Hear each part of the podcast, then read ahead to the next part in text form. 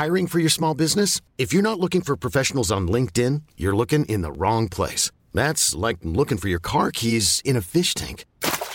LinkedIn helps you hire professionals you can't find anywhere else, even those who aren't actively searching for a new job but might be open to the perfect role. In a given month, over 70% of LinkedIn users don't even visit other leading job sites. So start looking in the right place. With LinkedIn, you can hire professionals like a professional. Post your free job on linkedin.com slash achieve today. There's never been a faster or easier way to start your weight loss journey than with PlushCare. PlushCare accepts most insurance plans and gives you online access to board-certified physicians who can prescribe FDA-approved weight loss medications like Wegovy and Zepbound for those who qualify.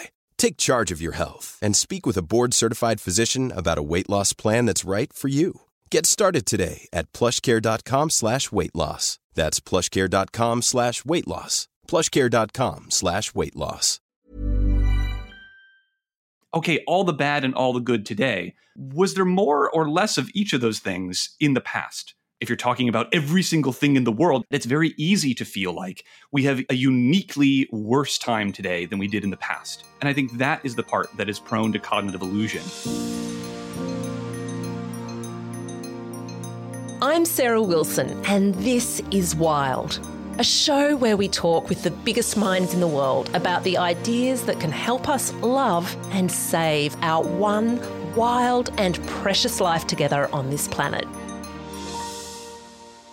I am not immune from what has become a broad social lament that we, the world, everyone out there has become less moral, less kind, less connected to good values. I write about this thing called a moral aloneness in my book, This One Wild and Precious Life. Moral aloneness is a particular kind of loneliness that we feel when we become disconnected from the matrix of life, the mores, the ethical fabric that keeps us aligned as humans.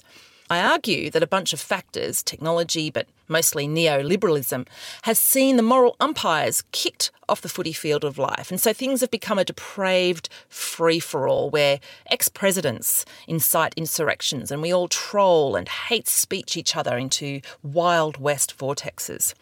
This lament, of course, fuels Trump's campaign make America great again and other anti progressive leaders who've come into power in recent years, appealing to populist bases with the idea that we used to be better and we just need to return to the days of yore. However, two Harvard psychologists have just blown this whole theory out of the water. Daniel Gilbert, who wrote Stumbling on Happiness, and you might recall that book, it was a bestseller, and who did that TED talk on happiness myths. Again, it was one of the most popular TED talks in history. He's joined forces with Adam Mastroianni to write a paper that recently appeared in Nature magazine. It collected 235 surveys from around the world, with over 574,000 responses in total. And it found that overwhelmingly people believe that humans are less kind, honest, ethical, and moral today than they were in days gone by. Now, respondents in every country that has ever been surveyed, and that's about 52 countries so far, have believed the world is in moral decline and that life was better in the past, and have done so ever since pollsters started asking about this phenomenon back in 1949. What's more, all those surveyed over these 70 years or so think the decline happened, that the world got worse, wait for it, at around the time they were born, give or take. Now, all of this is fascinating, but also it turns out that all these people, me included, would be wrong, or at least our beliefs about the world getting worse are not informed by rational information. Now, my guest today is in fact Adam Mastroianni. He co wrote the paper, and he's a stand up comic and experimental psychologist who has made a name for himself debunking a bunch of different assumptions about life and humanness over at his Substack, Experimental History. Indeed, his posts have become so popular that he now makes a full time income from Substack. Now, I wanted to talk to Adam because I've been feeling lately I want a bunch of my assumptions seriously challenged as I take this conversation we're having here on Wild together into realms that that open up divides in thinking and that demand more compassion and understanding, I feel this is something of a responsibility. Although perhaps Adam will tell me this assumed division is also wrong.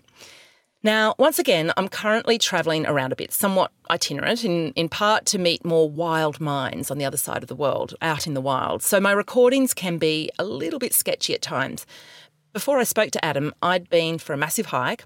I'd been very ambitious, thinking I could get over a mountain range in the French Alps and then do a four hour sort of hike run in under two hours and eat lunch at a remote auberge at the top. Then steer my camper van I've rented back down from the Alps to a town with Wi Fi in plenty of time to set up for our chat together.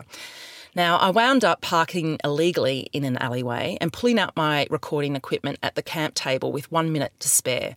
I had cow manure all over my shoes and my hair was plastered to my face. I'll share photos of all of this on Substack if you'd like some visuals. The point is, the Wi Fi was sketchy, so mostly I have to let Adam talk because there was quite a delay and I missed a lot of what he was saying.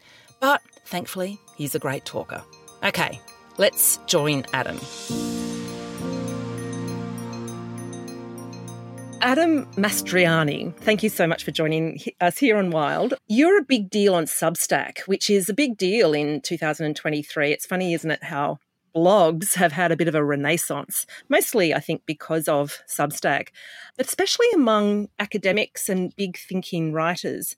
You're quite prolific and you've got a lot of followers. So tell me how you, as an academic, are using Substack. I use Substack to be me. I I have to play a different role when I'm writing for an academic journal, which is something I'm trying not to do anymore. Where I have to you know speak a different language. I have to use words that people don't understand. I have to pretend that every finding is life changing when it really isn't. I have to pretend that I understand why everything has happened when I really don't. And when I'm writing on Substack and in my own voice, I can drop all those pretenses and I can make jokes and I can say, like, hey, here's study eight. I forgot why we ran it. Uh, if you know, you could write to us and, and tell us. And it feels so good when you are used to professionally basically impersonating someone else, impersonating the scientist version of yourself to instead speak as you do. When I started writing on Substack, it felt like that scene in the first Indiana Jones movie where he has like a staff that has a ruby at the top of it and he finds this underground map and he like sticks the staff into the right place and the sunlight comes through the crystal and illuminates the place on the map where the treasure is buried. It feels like I'm doing that, like I am in alignment with the universe in a way that I didn't feel before. So I guess that's that's what I use it to do. I use it to be a ruby at the top of the staff. I, I love that's a very unacademic and very unscientific way of putting it and perfectly substacks.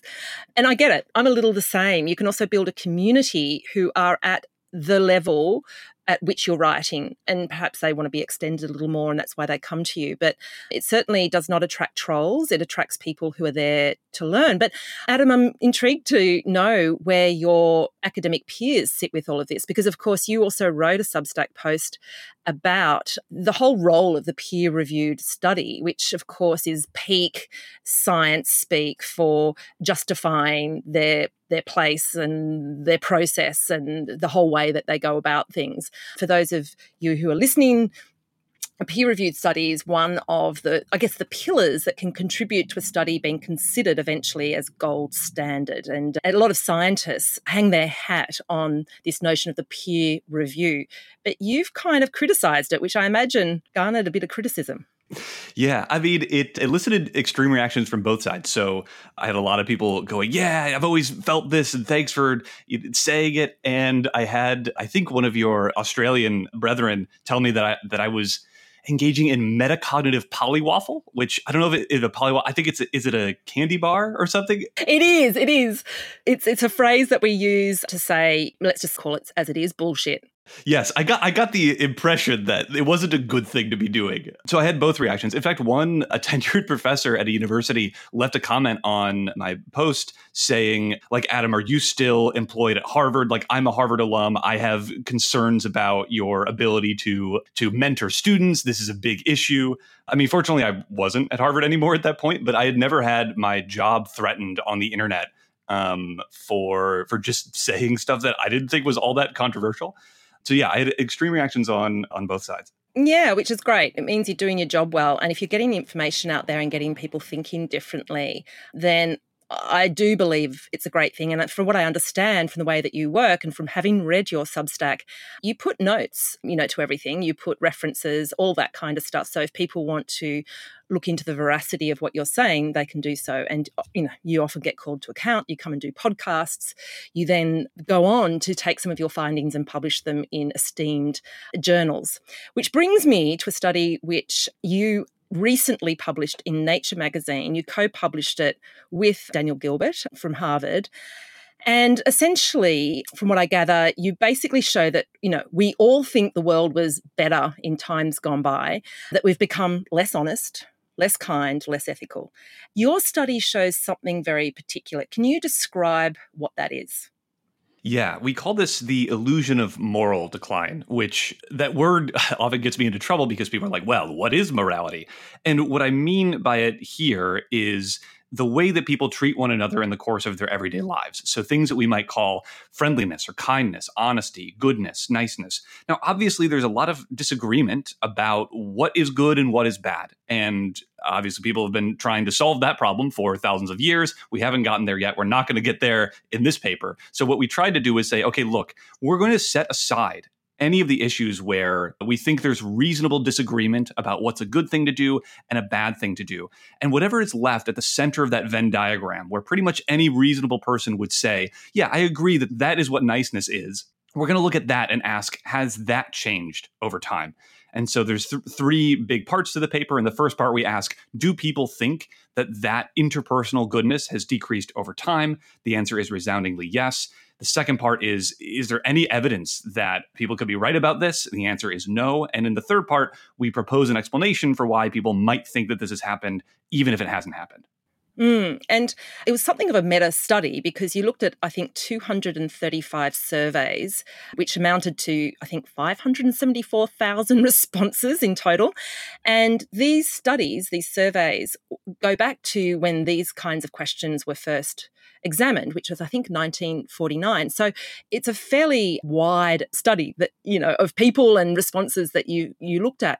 But what you found, if correct me if I'm wrong, is that you know, we all tend to think that morality has declined. And when I say all, you're saying that it's quite consistent in the 52 odd countries around the world that these surveys cover. Yes, and the those numbers that you just cited are all for the just the first part of the paper, just where we're looking at do people believe that this has happened? When you include everything that we did, so looking at has it happened, we get close to to, to 12 million observations from all over the world. Dokes. Obviously, we're we're collecting a lot of data that other people have collected before us, so we have a head start. But so we're putting together a lot of data that had previously existed but it had never been assembled, and then we added some some of our own on top. So so yes, this first question, do people think that people are less good to one another than they used to be? Do they think they're less ethical, that they're more likely to lie or commit crimes?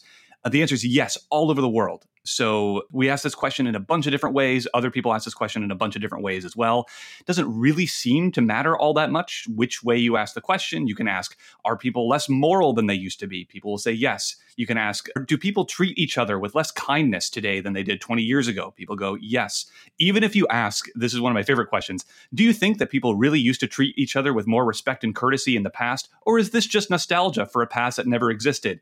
Over 75% in this case of Americans will say, no, this isn't nostalgia for a past that never existed. This really happened. People are less good to one another now than they used to be.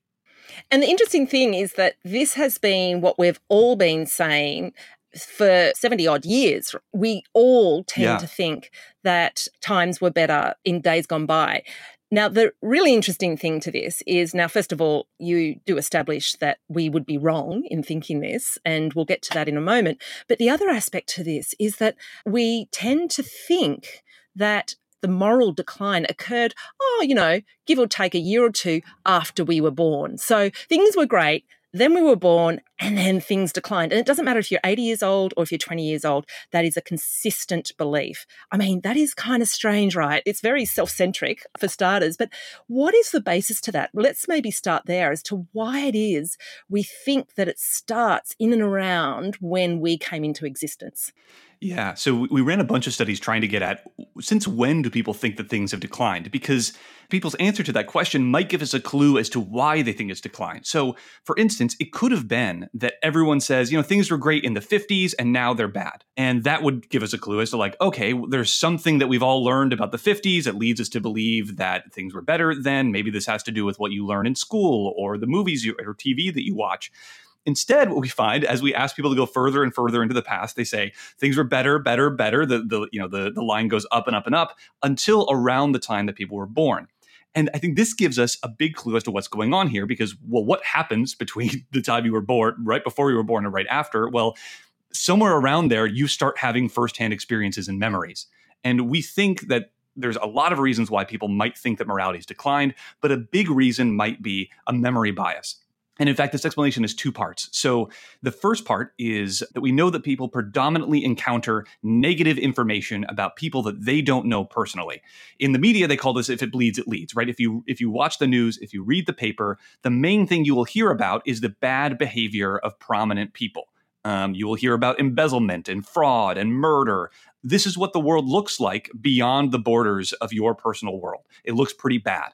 But that alone isn't enough to create the illusion that things gotten, have gotten worse. For that, you need a second phenomenon, which we know from memory research um, is that the badness of bad memories tends to fade faster than the goodness of good memories. So I can give you an, an example of how, the, how this might work. If you get turned down for a school dance when you're in high school, feels pretty bad at the time, but 20 years later, it's maybe a funny story, right? It doesn't hurt as bad as it did at the time. The badness of that memory tends to fade. Maybe it even flips to a good memory because later on you met your soulmate and how lucky I was to, you know, have not started a relationship with this person that would have been terrible for me.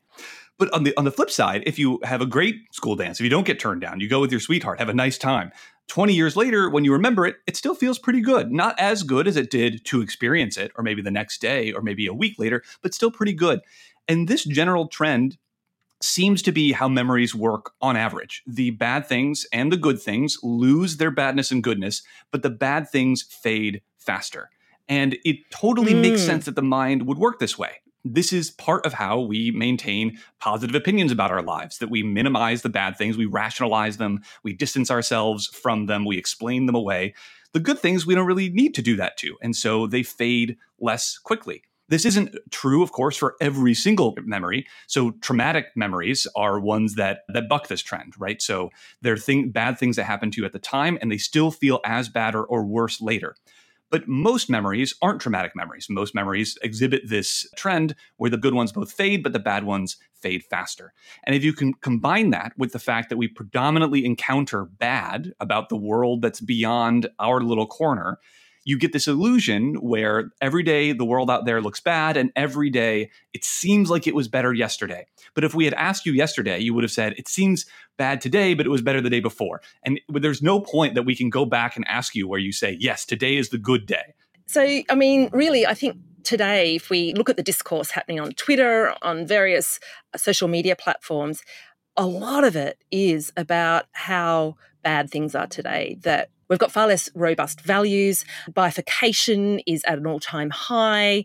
You know, there's cancel culture, there's the whole woke versus non woke sort of stuff going on. You know, we feel like we're in this world of the worst conflict ever. I mean, I've got to ask you, Adam, I know that you comment on this, you're alive to it given this thesis, is there an element of truth to where we are in the world today? Because I'll throw in there also, of course, the climate crisis, where we're at with the Me Too movement, as well as what's happening in your country with the election coming up in 2024. So, yeah, tell me what you think there. Is this a case of cognitive biases at play, or, or is this stuff real? Yeah, I mean, those things are real. Those things are bad. You know, the, the climate crisis is really bad. People yelling at each other on the internet is bad. Our government leaders being dishonest is bad. The world is full of bad things. The world's also full of plenty of good things. You know, every day people are born and survive, planes land, people land jobs and get married.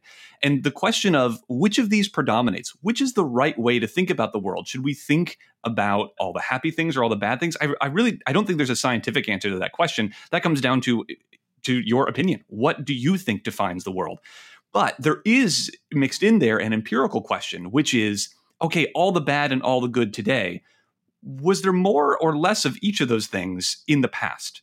And that's that's another complicated question because if you're talking about every single thing in the world, you have you know you, I only wrote one paper about one small part of this, but I can at least tell you there that it's very easy to feel like we have a uniquely worse time today than we did in the past. People feel like things are uniquely bad today. We didn't used to have these problems. And I think that is the part that is prone to cognitive illusion because it's really hard to know what the past was like, even if you lived through it.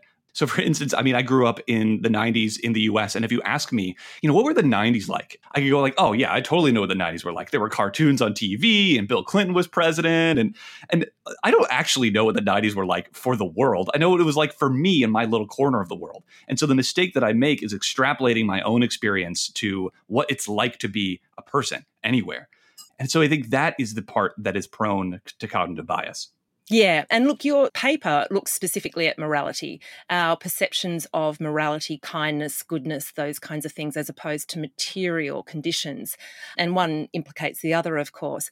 Before we move on to, I guess, more implications around this study, there was one other kind of weird little, I don't know, bias going on that you examined. You found that, on top of the fact that people feel that the moral decline began after they arrived on the planet, Another sort of weird anomaly is that people exempt their own social circles from this decline. And in fact, you found that they think the people that they know are nicer than ever.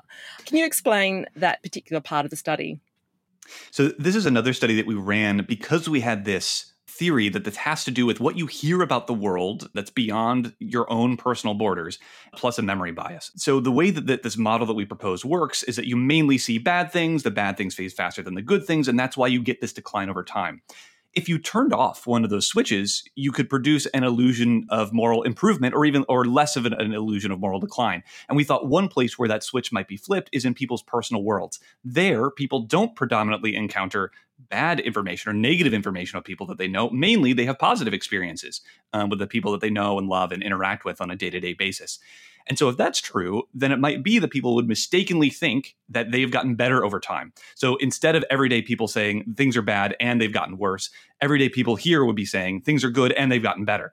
And that's what we find when we ask people to think of individuals that they have known for the past 15 years, tell us what they're like today, and tell us what they were like 15 years ago. They say they are better.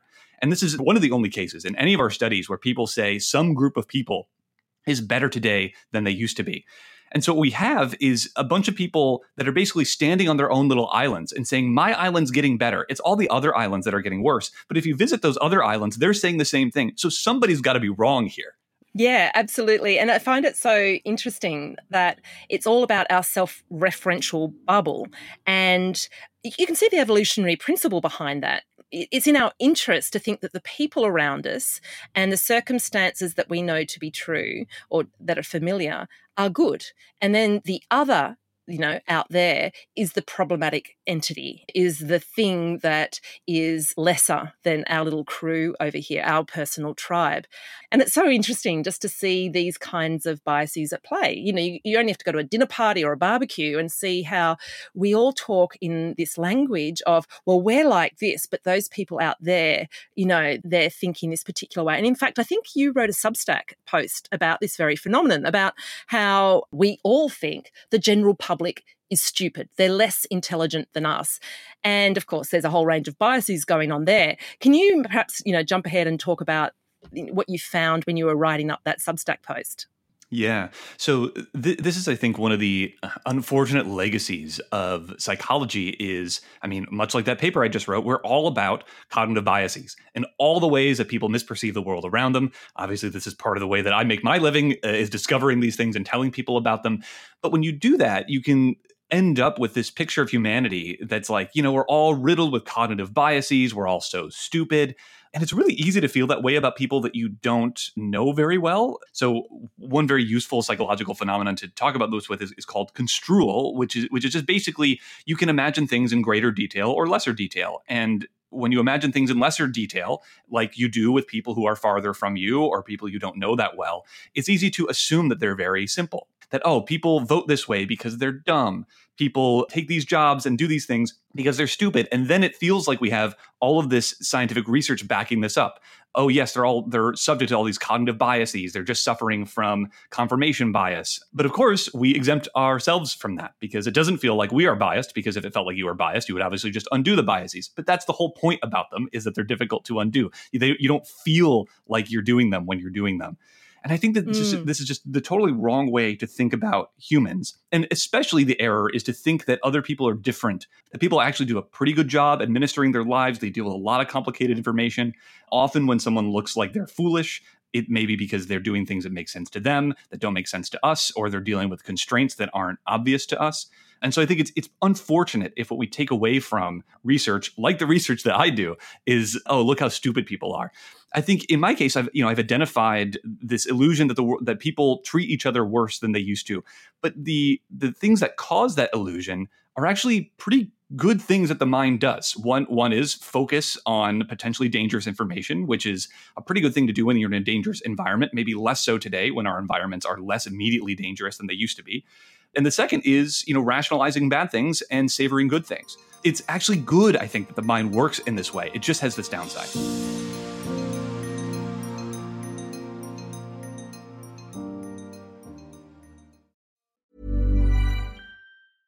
Hiring for your small business? If you're not looking for professionals on LinkedIn, you're looking in the wrong place. That's like looking for your car keys in a fish tank.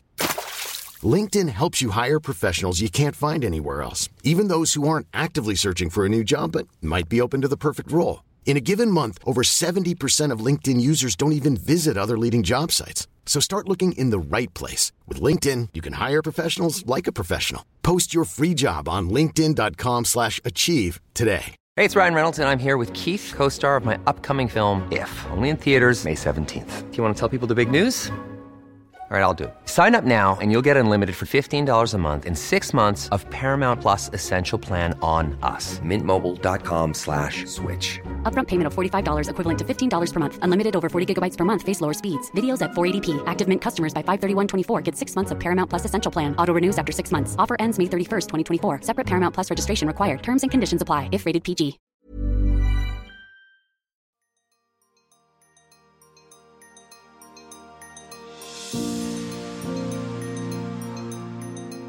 A really big part of understanding these biases. And I think, you know, I guess around about uh, 10 years ago, understanding cognitive biases became a real thing, didn't it, on some of these podcasts and Reddit groups and so on. But one of the concerns that these biases can lead to, and when we're talking about believing that there was a golden age that existed, you know, well, shortly before we were born, is that it can have implications politically, particularly at the moment in the US and in other parts of the world where there is a turn towards uh, more conservative and authoritarian governments.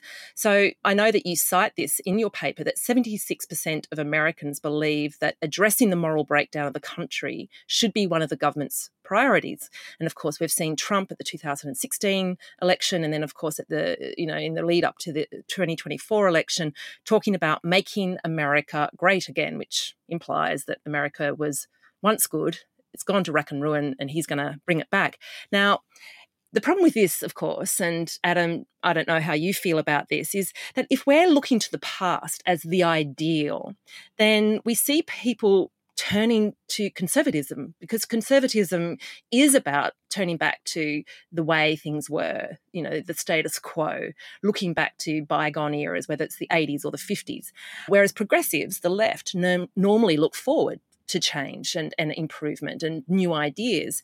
So, if we've got this cognitive bias that sees us leaning backwards to the way things were, you can probably you know understand that it'd be fairly easy for an authoritarian figure to come in and you know just talk about returning to these bygone golden eras as their their platform which can be really problematic is that something that you feel is a problem for sure. So when I give talks about this research, I start with the end of Donald Trump's inauguration speech from when he was inaugurated. And he ends with, We'll make America wealthy again. We'll make America safe again. We'll make America proud again. We'll make America great again. And I argue that the most important word in those claims is not, you know, proud or safe or great or America. It's again, because that word does a lot of work. It suggests that things are bad now, but they were once good, and it's possible for them to be good once more. And that really resonates with people. I mean, this is something that authoritarian leaders or aspiring authoritarian leaders have tried to do for millennia, which is harken back to a time that people think was good and promise to restore it. The problem, of course, being that were those times actually that good? Often they're not. And is it really possible to bring them back? Often it isn't. I mean, two, I think, interesting things from what you said about this being more useful to conservative politicians. I do think that's true in that, you know, it's hard to claim to, for instance, the Democratic Party that we should go back to 1950 because they'll say, well, what about the fact uh, that we didn't have, you know, the Civil Rights Act back then, that Black Americans were excluded from American political life? That would be more difficult. However, in our studies, when we ask people about this illusion of moral decline, even the most liberal participants still say that people are less good than they once were. Conservatives say it louder, but it doesn't turn it on or off. So I think this is also something that can come from the liberal side of the political spectrum as well. It just looks a little different. So, for instance, in the U.S., people often, especially from the left, talk about uh, our justice system and how it's broken. But broken is a really interesting word because broken suggests that it once worked and now doesn't. The idea that we talk about the judicial system or the educational system as being broken or we need to fix it suggests that it was once good and only now is it bad which is a very different narrative than it's always been bad and we've been maybe slowly making it better or maybe it's gotten worse, but it's never been at a point where we would feel great. And what we really want to do is get it to that point. And that I think is just a really different case to make to people. And one that I think is more difficult because it's easier to get people fired up when you convince them that we've lost something and we need to reclaim it rather than maybe we've never had this thing. But now because of advances in technology or even just the way that we think about it we can finally get it. We can finally attain this thing that we were never able to before yeah, it's almost like the the left leaning governments of the world need to sort of educate the masses on their cognitive biases about the past to be able to then put forward their progressive agendas. Yeah, it's it's interesting. I find that, you know, when I read your work and when I learn about these biases, it's quite confronting because, as somebody on the progressive left, and I'm a climate activist and a feminist, a lot of my energy is sort of put into explaining that things aren't as great as they once were at a moral level because of the neoliberal imperative, the capitalist model. It's dragged us away from you know the moral forums the the moral what i call the moral umpires on the footy field of life you know. So whether it be the church whether it be the scout movement whether it be community groups that stopped us from being so individualistic. And we've always needed these kinds of community setups to ensure that we don't you know eat ourselves you know with our individualism. So i listen to you and i'm a little bit like oh gosh what if i'm wrong? What if we are just as moral do you find that people like me are confronted by what you've put forward in this paper? yes, because I find that a lot of people really don't like it. Some of the discourse on Twitter has just been like, obviously, this guy's wrong. I was there in the past. It was so much better. But again, I'm making a, a pretty narrow claim here. I mean, it's within its, itself, it's very broad, but I'm not claiming that everything across the board was better in the past or, or was the same in the past and now it's better or hasn't changed in this case, these claims that people make that people, you know, are more likely to tell you a lie today than they were 50 years ago, that I think we can pretty conclusively falsify. But that doesn't mean that just everything is better or everything's the same. I think that we're in a big churn where as things change, it means we create new problems as we solve old problems. But while we do that, I think the new problems become much more salient than the success at solving the old problems. And that's part of why I think it can feel like we live in always in a unique moment of crisis. That really the crisis began in our lifetimes, and every crisis that every generation before us has faced is sort of silly and trite because they, they didn't know that the real crises were coming in our lifetime. yes. And, and I think that that's the wrong way to feel about history, that that our ancestors played history on easy mode and we are on hard mode. I think every generation plays on hard mode.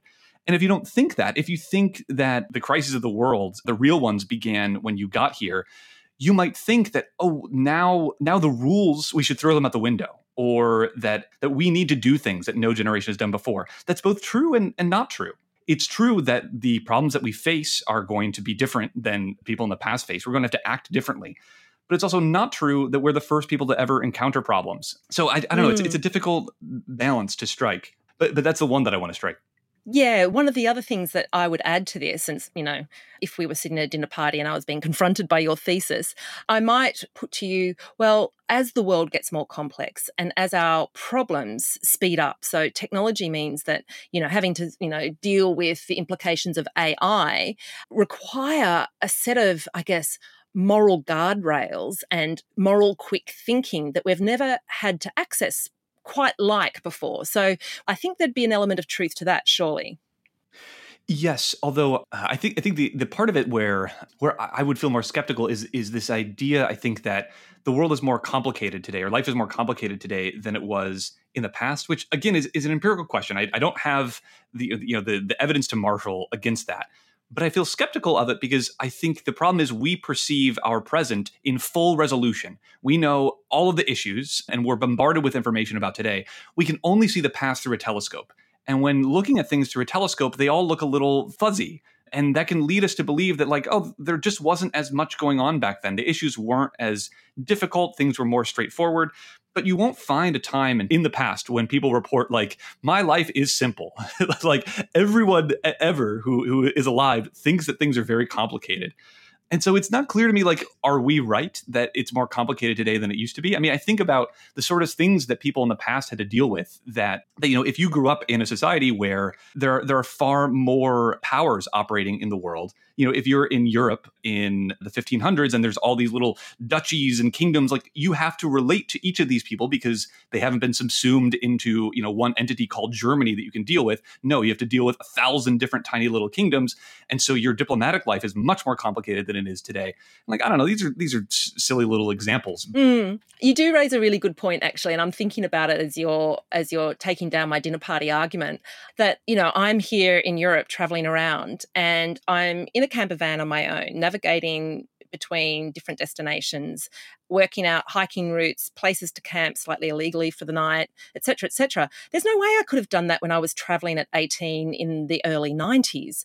It, you know, and I'm thinking about this quite often. How complex and hard it was to just get around the world. And we tend to forget about it. My bias basically sees me remember only the glorified, wonderful times, the freedom of not having apps and, you know, the internet to rely on to travel. You know, I had to rely on meeting people in the street and taking risks and and the trusting strangers on the other side of the world with no ability to call somebody if I landed in trouble.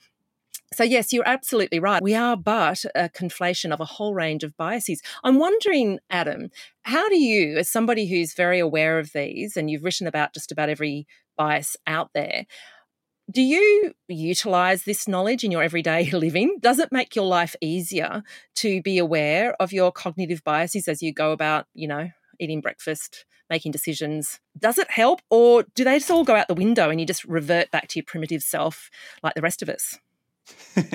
I am always my most primitive self. No, I, I, I, don't feel like I'm able to to live life in some more enlightened way by having you know a catalog of cognitive biases. What knowing about psychology does for me, I hope, is make me more humble about the things that I can know and that I can't know. Yes. So even though you know I wrote that you know I've I've spent years studying the biases that emerge when people think about the present versus the past it doesn't make my feeling go away when I'm like, my life is very complicated now. It used to be way simpler. Only now do I face the real problems of my life. Like, basically, I am awake for the first time dealing with all this stuff. It still feels that way. But now I know that, like, the fact that I have that feeling is not evidence for it being true that I think is what knowing about psychology does for me is is hopefully give me a little humility and and to realize that conviction is extremely expensive to acquire to really feel like you know the answer to a question takes a lot of time and work. And until you spend that time and work, like you don't get to have that conviction about empirical questions. So if you yeah. feel very sure that the world is different today than it was before, well, you should go check it out because it turns out the past is really weird. And the more you learn about it, the crazier it is. Look, you do cover a number of different biases and kind of bizarre and kind of cute human phenomenon on your Substack. One of the ones that I really like is the fact that all of us forget most of what we learn. And that's a huge relief to me because I went to university and I did half a law degree. And I remember sitting next to people who would write literally six pages of notes and I would write half a page. And, you know, look, I did okay, but I really didn't understand legal thinking and eventually pulled out. But I've often wondered, you know, did these people actually remember all this stuff? Like, was it worth putting all of that extra effort into understanding the minutiae? Now, you've written something to say, well, very few of us remember what we learn, and that we more or less learn or retain the vibe, the general vibe of the thing. Can you describe that in more scientific language and perhaps make others out there feel better about their lapsed memories of, of anything to do with university? Yeah, it's hard to describe this in scientific language because I think it is a a problem that doesn't submit itself very well to scientific inquiry and and that itself is the problem. So if you treat education as the acquisition of pieces of information that can later be tested, you're going to be really disappointed how, how well we do. Because you know, if you give people a you know a chemistry test at the end of the semester and then give them that same test even two weeks later, let alone six months later, let alone six years later, they're going to do really poorly. And so, if the point of taking the chemistry class was to do well on that test, I mean, what are we really doing? We're educating people for a very brief window of time. But I think we think that way because we are stuck focusing on the things that are easy to assess. It's very easy to assess, like, can you, you know, do this chemical equation? It's very difficult to assess something like, do you know how to think like a chemist? Did you pick up something from this class? Did, did your mind change in any way other than just the memorization of facts, which you could look up afterward, or even the memorization of you know certain algorithms to apply that you could also look up afterward? Have you changed at all? And that's really not something you can learn from giving them a multiple choice quest or uh, test or even an open answer test. These things don't lend themselves to assessment in the same way. So, what I feel like I got from my psychological education was not just the acquisition of a bunch of findings and results and phenomena, it was an orientation to the world. So, yes. what I tried to say earlier with you know feeling more more humble about the convictions that I have about the world.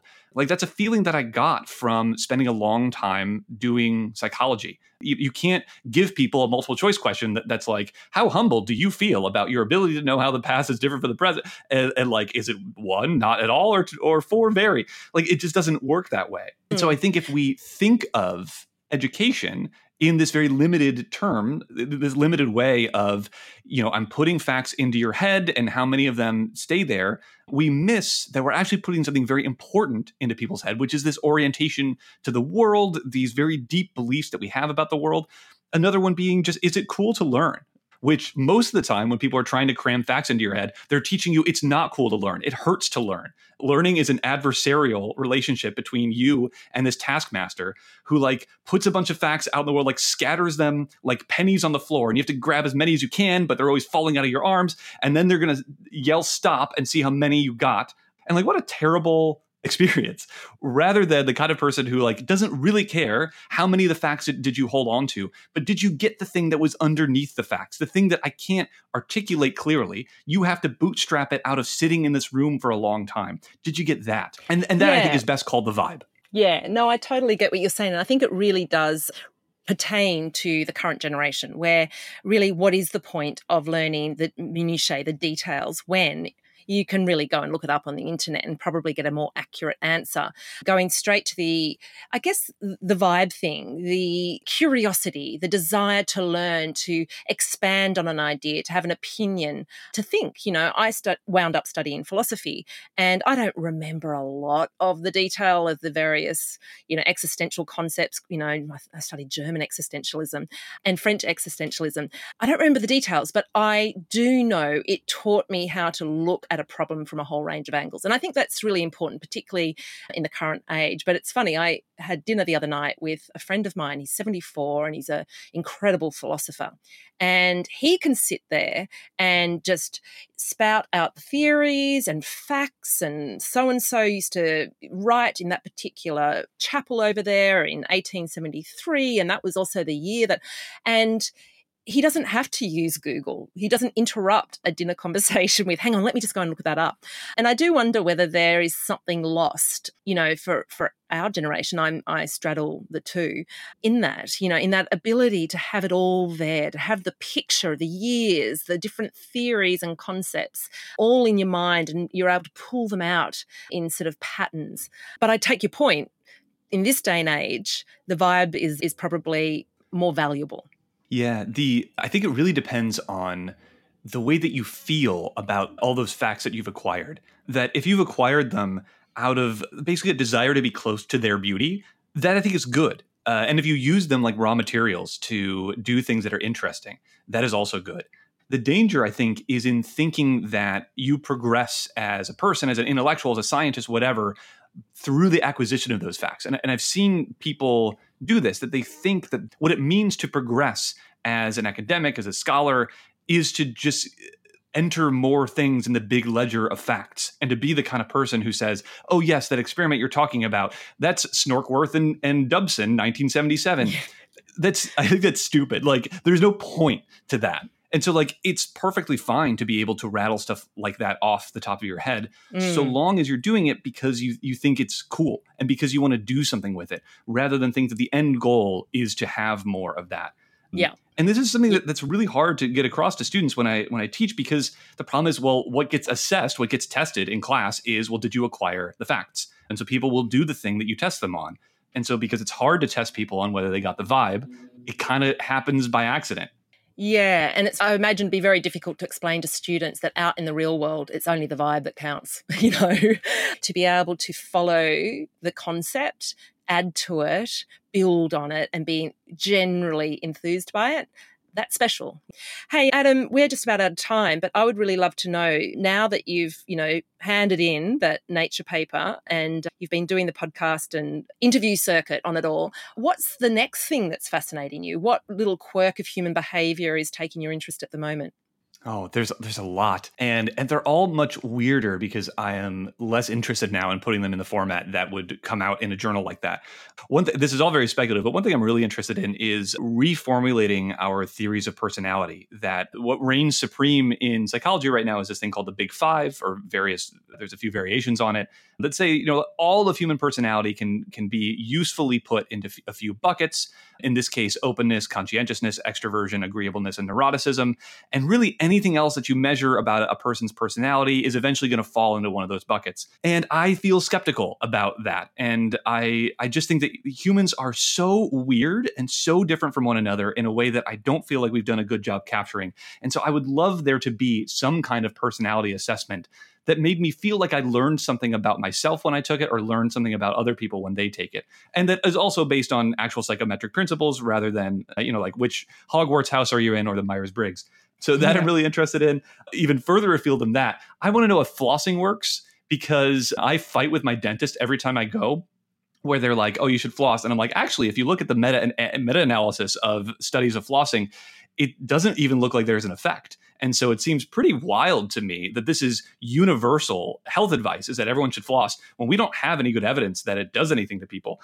And once one of my dentists was so shaken by this that they told one of their colleagues, and I got a call later on. It's hard enough to get your dentist on the phone. I've never had a dentist call me before after my appointment. And he called and he said, Hey, I heard what you said. And he's like, I totally get it. The evidence isn't there, but in my clinical experience, I would actually rather have someone only floss than only brush and I thought this is wild that that people think this way. And if flossing is so good, it should be so easy to find an effect like you shouldn't mm. have to even run a very good study to, to see it. Absolutely. As a non-flosser, and in Australia we're not as full on with our flossing as Americans are. Music to my ears, to be honest. I've you know my, my teeth are in great shape, I believe. So you know n equals one experiment right there. but yeah, it's a bit like the yeah. it's a bit yeah. like the three liters of water a day, the ten thousand steps, the calories in, calories out fallacy. I mean, we buy into them because they seem to make sense but our bodies and you know we're talking about the bodies our bodies here again with dental floss don't necessarily work to those linear arguments. And so yeah it, it really generally gets quite a few headlines when we we do a everything you thought about your teeth was wrong kind of headline, it, it gets people going. Yeah, yeah. It could totally turn out that it's actually a good thing to do, but but it, we should have better evidence if we're going to tell everybody to do this. And then the the last thing that we're working on is I'm trying to get more people involved in doing science. So the, the last post that I that I put out was inviting people to do science and post it on the internet. I now have a Discord going for people who are trying to do science independently, basically because I think we've lost the diversity of people taking different approaches. And I think publishing in journals is one approach. I'm glad that some people do it. I don't think that everyone should do it. And so I'm trying to create a space for people who don't want to do that to do science in a different way. So those yeah. are some plates that I'm spinning. Yeah, well, good luck with the internet opiners there because I know that Twitter in particular, nice, nicely dying art form, however, is full of scientists trying to justify their worth by really going hard on, you know, journal publication, peer review, the whole thing. But yeah, I take your point. I think science can take all different forms. And yeah, I, I very much enjoy what you do on Substack. It's fascinating. And I will put the link to your Substack in the show notes. It is called Experimental History. And and you put a lot of care into what you share. And of course, you bring in a fair bit of comedy. You're a stand up comic on the side. So you keep it fun. Adam, thank you so much for enduring this and for you know, waiting for me while I reverse parked my camper van out of a very tight place in Annecy in France at high altitude. And uh, yeah, the conversation was great. And good luck with everything that you're working on. I will look forward to being challenged further by your Substack posts. Thank you so much for having me, and good luck getting the the cow manure off your shoes. Mercifully, Adam is a very generous mind and podcast guest. As to his theses, cognitive biases are a very worthwhile thing to wrap our heads around, I think. We all operate to them. This doesn't mean, of course, our conclusions are wrong, they may well be right. The world might very well be suffering a moral deficit, or at least be struggling to grapple morally with what's currently on its plate, which may well be more complex and existentially threatening than in years gone by. But what it does mean is that there is room for grey, for adjustments, for compassion and understanding, and for some caution before we, and I should say I, make sweeping statements about life. Cognitive biases can also explain stuff that we find dispiriting, like why Make America Great Again as a slogan does appeal and why conservative, regressive leanings are so hard to counter. I encourage everyone to read Adam's Substack post about how and why we think the general public are stupid. I can fall for this one myself. So can pollsters and politicians and activists when we're trying to work out why those out there somewhere do what they do. When we refuse to fall for this cognitive bias, we can work to a better assumption and bring everyone along with us and build better tribes. I'm also very happy to invite everyone listening to me here to send through suggestions for guests or ideas that can further challenge the way I'm currently thinking through various ideas. Post your suggestions, as always, on Substack. I will find your comments there, and that is where I do all social media feedback these days. I'll put links in the notes and where all good links are shared about the place Linktree, on Instagram, etc. Okay, I'm off to clean my hiking shoes and to find a less illegal place to park my van for the night. I'll see you next time.